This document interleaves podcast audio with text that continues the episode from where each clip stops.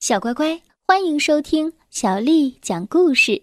我是杨涵姐姐。今天我们要听的是我爱阅读丛书当中的故事《屋顶上的足球》，作者是来自法国的卡特琳娜·德拉莎，还有法国的罗宾·詹德，翻译叫做王思怡，是由湖北美术出版社的叔叔阿姨为我们出版的。屋顶上的足球。一天早上，在学校的院子里，有些孩子已经早早的到了。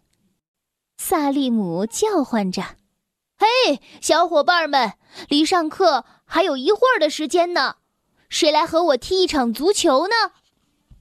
球赛就这样开始了。塞巴斯提安跑了起来。他带着球越过了辛迪，然后对着足球大力一脚，于是足球像鸟儿一样飞了起来，落到了走廊的顶棚上。它停在了上面。孩子们这下可激动坏了。一个小女孩说：“可真够聪明的，你难道就不能踢得轻一点吗？”一个男生又接着说：“我们怎么才能把球拿下来呢？”萨利姆有个主意，别急，看我的吧。他脱掉了自己的一只靴子，用尽全力把它扔上了顶棚。这一下，顶棚上不仅有一个足球，还多了一只靴子。萨利姆叹了口气说：“哦。”下我的脚上要穿什么呢？我可没有其他的可穿的。我，辛迪嚷道：“我来看，我把它们全部弄下来。”他把自己的围巾塞进了帽子里，做成了球的形状，然后把它扔向了顶棚。可是什么都没有掉下来，无论是帽子、围巾。还是靴子、足球。辛迪哭丧着脸说：“要是不戴帽子、围巾就回家，我可是要挨骂的。”孩子们想来想去，要让足球和其他的东西都掉下来，那一定需要一样很重的东西才行。塞巴斯提安大声的说道：“哦，我知道了，我的书包。”于是，书包已经被他扔到了半空中。书包落到了顶棚上，就在那足球、靴子、帽子和围巾的旁边，可他也留在了上面。下课铃响了，不管怎样，现在可不再是游戏的时间了。孩子们排成队。萨利姆光着一只脚，没穿靴子，走得摇摇晃晃，便躲在队伍的中间。塞巴斯提安假装背着书包的样子，可事实上他什么都没有背。就这样，每个人都坐到了自己的座位上。课堂里，吉罗先生把村镇的地图挂在了黑板上，然后问道。萨利姆，你过来指给我看看，我们的学校在地图上的哪里呢？萨利姆这一下可犯愁了，他可不能只穿着一只靴子到黑板前面去啊。幸好，塞巴斯提安轻声的对他说：“接着，接着我的鞋子。”萨利姆听到了，他装模作样的。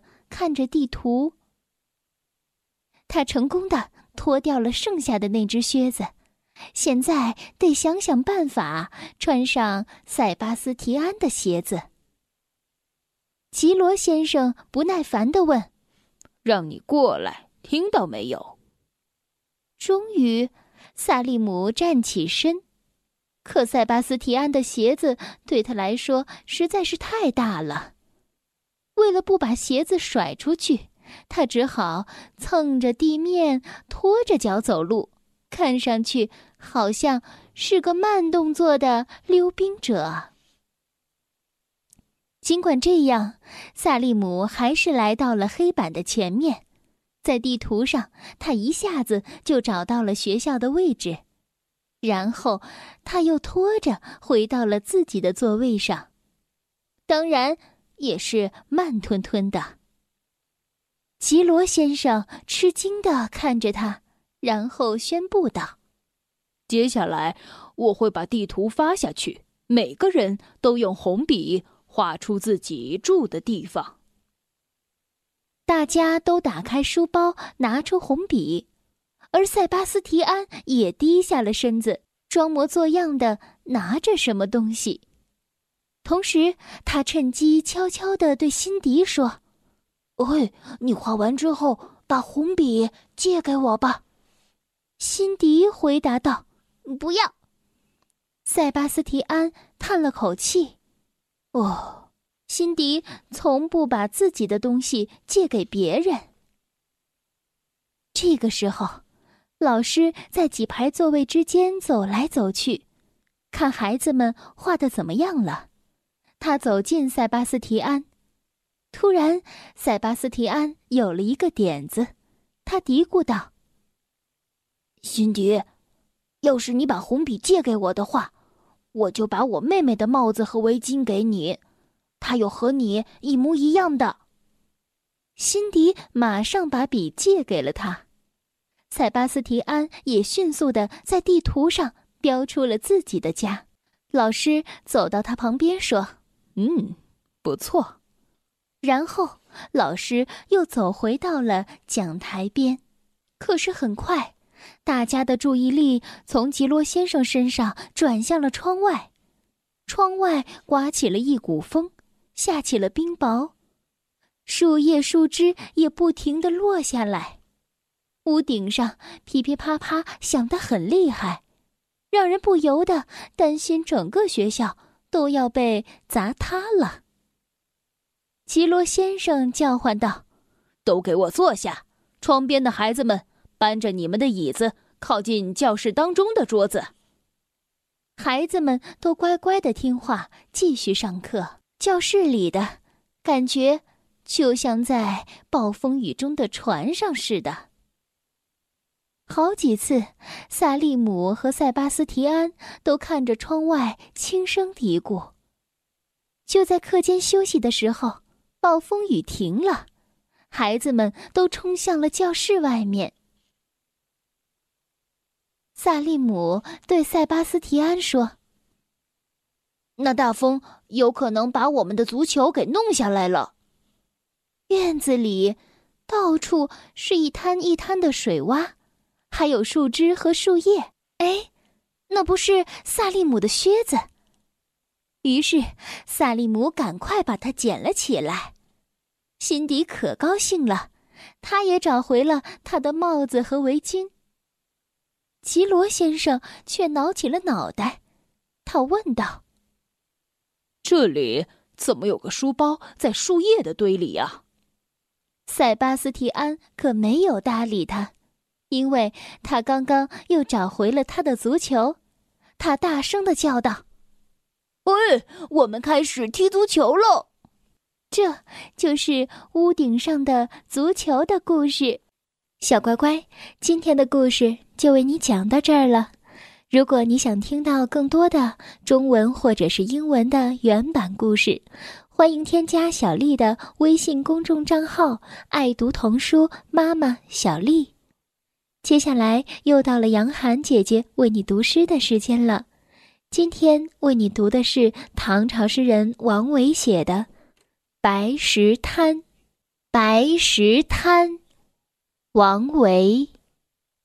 清浅白石滩，绿蒲向堪把。家住水东西，浣纱明月下。白石滩，王维。清浅白石滩。绿蒲向堪把，家住水东西，浣纱明月下。白石滩，王维。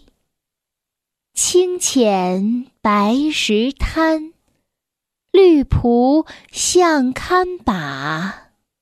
家住水东西，浣纱明月下。